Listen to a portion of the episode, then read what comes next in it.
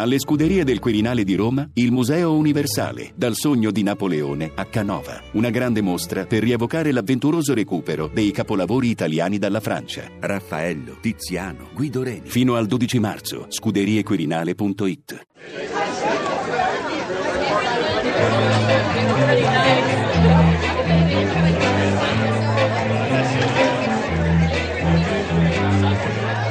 Tutta la città ne parla. Io chiamo a proposito della notizia dell'Agicom che praticamente si è opposto alla scalata di, di Vivendi e del, di Pollo Re, del finanziere francese, sull'acquisizione del gruppo Mediaset. E quindi eh, io volevo domandare, alla luce eh, dei fatti, del fatto che eh, Berlusconi aveva praticamente utilizzato Berlusconi un escamotage, diciamo. si ricorderà che eh, alcuni eh, pretori diciamo, d'assalto avevano anche oscurato le sue reti per qualche tempo. Alla luce di questo, eh, l'Agicom, visto che praticamente sta difendendo il nome dell'italianità, questa azienda italiana, però è in nome della legge, perché l'Agicom in sostanza dice non si può avere delle percentuali superiori, altrimenti c'è una sì. concentrazione di potere. Però queste aziende sono nate dal peccato originale di eh, aggirare la legge che impediva alle, alle, alle reti private di trasmettere. Diciamo se vogliamo adesso si invoca la legge, ma quelle leggi che prima all'inizio sono state eh. aggirate. Volevo chiedere se non si perde di credibilità a livello dell'istituzione. Nicola e chiamo da Brescia. Volevo parlare dell'acquisizione di Mediaset da parte dell'imprenditore francese e sento che il governo vuole mettersi di traverso reclamando l'italianità dell'azienda che è un'azienda strategica per l'Italia. Io volevo solamente ricordare che l'Italia è negli ultimi posti delle classifiche per quanto riguarda la libertà di informazione dietro non so quale paese africano. Il fatto di difendere Mediaset non mi sembra che sia una cosa che vada così a favore dell'Italia. E per quanto riguarda il problema della concentrazione dei mezzi di informazione che avrebbe visto che possiede anche Telecom, lui potrebbe acquistare Mediaset per poi smembrarla e tenersene solamente una parte, così favorirebbe anche quella che è la libertà di informazione.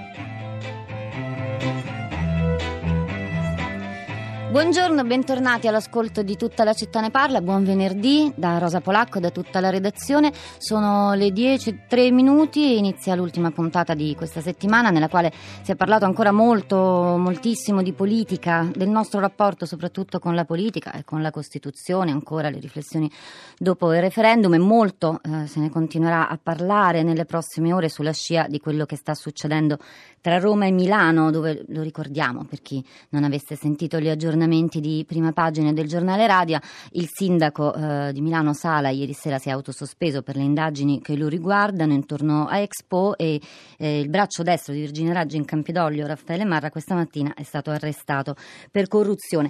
Ma un altro episodio, un'altra questione ha in realtà tenuto banco in questi giorni e anzi si arricchisce essendo una questione molto complessa che, che offre spunti e tocca aspetti diversi. Parliamo della scala scalata Mediaset da parte di Vivendi, il colosso francese che è arrivato al 20%, ne abbiamo già parlato eh, l'altro ieri con una puntata che potete riascoltare in podcast. Il titolo Mediaset scende, gli scenari sono ancora incerti tra eh, le voci di trattative tra, tra, Italia e Francia, il parere eh, contrario di Agicom, quello di Calenda, il ministro dello sviluppo economico che ha eh, preso forse la posizione più dura rispetto alla vicenda, parlando usando i modi inappropriati. Insomma, al di là degli importantissimi aspetti finanziari, sono anche altri quelli più discussi in questi giorni dagli ascoltatori e dagli osservatori. L'italianità eh, sicuramente è un punto molto molto dibattuto e la concentrazione editoriale. Stamattina Nicola è intervenuto a prima pagina, ha posto proprio il problema della libertà di stampa. Iniziamo quindi da qui, dalla libertà di stampa con Enrico Mentana. Buongiorno Mentana.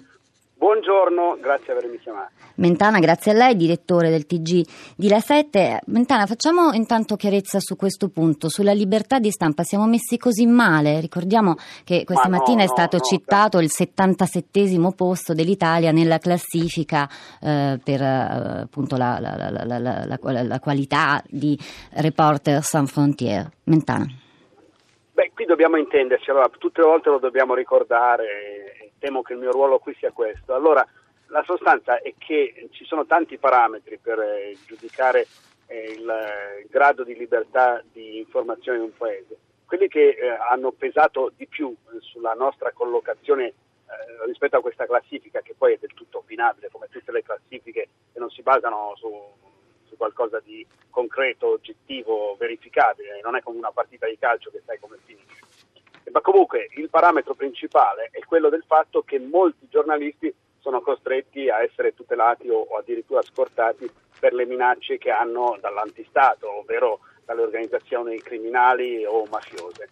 Questo evidentemente ha ben poco a che fare col fatto che uno possa o no scrivere liberamente quello che vuole.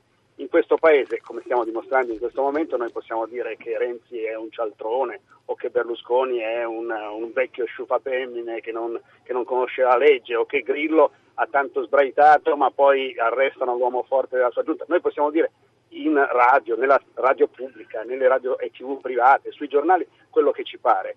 E allora dire che siamo, non c'è la libertà, non possiamo dire o scrivere quello che vogliamo è una solenne panzana. Mentana, cioè il, mm, il, fatto che ci siano tanti giornalisti, tante firme che conosciamo bene sotto scorta, penso naturalmente a Roberto Saviano, ma anche a Lirio Abate, a Giovanni Tizian che non abita e non, non, non lavora nei paesi del sud eppure sotto scorta per, per questioni legate alla criminalità. Ecco, come si, si concilia eh, questa, questo, questo, dato di fatto con la, la, la presunta mancanza di, di libertà di stampa, o meglio, dico presunta non per sminuire il problema, ma per cercare di eh, rimetterlo nella, nella, giusta prospettiva? Si considera, la questione è proprio questa, è un paese che ha le mafie, ma non è che lo scopriamo oggi.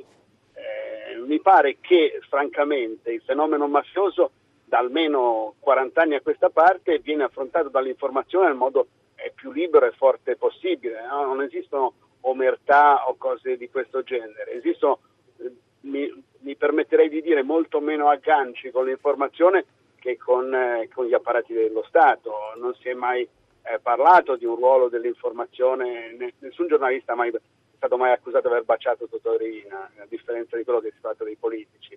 Nessun giornalista è stato accusato allo stesso modo di eh, aver fatto parte di una trattativa presunta eh, tra Stato e mafia. Insomma, la questione è che non si capisce eh, quale sia l'implicazione della libertà di informazione rispetto al fatto che dei giornalisti, proprio perché c'è libertà di informazione, eh, sono costretti a lavorare eh, con eh, la tutela o con eh, la scorta. È evidente che se lo possono fare vuol dire che intanto c'è uno Stato che li aiuta, tra l'altro, c'è uno Stato che vigila e poi perché loro eh, compiono la loro missione con, eh, con, con, con i rischi, con il sacrificio che si può intuire. Cosa c'entra questo con la mancanza di libertà? È molto difficile da spiegare, no?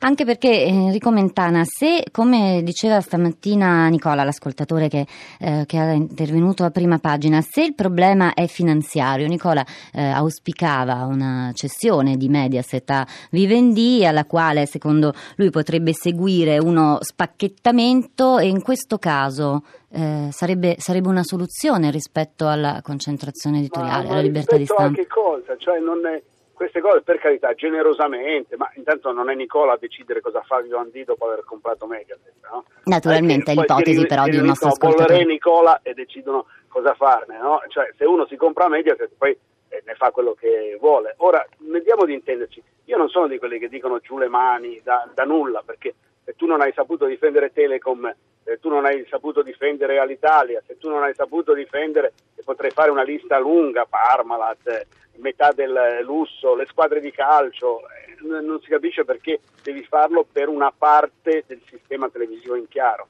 eh, dove ci sono già operatori stranieri, Discovery penso, per fare un esempio, o addirittura c'è un magnate internazionale che ha l'esclusiva, che ha la totalità, il monopolio del sistema satellitare no, eh, di, di, diffusione, cioè nel senso la piattaforma Sky è l'unica che, che è sul mercato, che può eh, promettere pacchetti, eccetera, eccetera. Allora non si riesce a capire perché ci deve essere l'esclusività di questo, perché improvvisamente il problema dell'italianità sia solo Mediaset. Ma detto questo, tanto per intenderci, allora eh, se si può fare si fa, se non si può fare non si fa. Non faccio certo il tifo per, gli, per i francesi, ma non sarebbe eh, un crimine di lesa italianità. però dobbiamo anche intenderci, questo, anche questo con la libertà di stampa c'entra veramente poco. Io ho lavorato a Mediaset, come non sfugge penso a nessuno, per 18 anni non mi sono mai sentito meno libero, non ho mai nascosto notizie. Siamo stati i primi a dire che eh, abbiamo con uno scoop anticipato tutti dicendo che Berlusconi era indagato per mafia e Berlusconi era il proprietario di Mediaset, cioè la libertà è una cosa diversa da quella che, che si scrive sui social per fare i figli. Ricordiamo, ricordiamo sì, anche quei, quei, momenti in cui mm, lei lavorava a Mediaset e al TG5 e ha sempre sostenuto questa, questa posizione. E, Enrico Mentana ha citato un nodo mm, importante, diceva ma perché eh, se non si è intervenuti al momento di Telecom, perché intervenire ora nel momento Mediaset? Quello era stato un aspetto, un passaggio molto, davvero molto importante. Lei ha insinuato la domanda, ma le chiedo anche una risposta. La risposta è ovvia, la risposta è la strategicità di Mediaset al di là del fatto che è una parte del sistema televisivo. Parliamoci chiaro, Mediaset possiede eh, Telefinco che è una, eh, canale molto importante in Spagna. Nessuno dice giù le mani da Telefinco per via della spagnolità, dell'ispanità eh, o cose di questo genere. No? Quindi è una cosa un po' strana. Perché però per Telecom non si è fatta e per Mediaset ci si innalza? Perché Mediaset è anche una parte del sistema politico italiano, questo bisogna essere molto chiari. E eh, perché Mediaset è di proprietà di Berlusconi, perché Berlusconi è il leader del centrodestra, perché il centrosinistra ha sempre usato il, il conflitto di interessi eh, di Berlusconi per zavorrare Berlusconi, per per ridimensionare Berlusconi, per tenerlo a bada, tant'è vero che gliela si è tenuto eh, come, dire, come, spada di Damocle il fatto che si potesse intervenire sul conflitto di interessi senza mai fare una legge sul conflitto di interessi. Cioè questa situazione a Bagnomaria stava bene a tutti.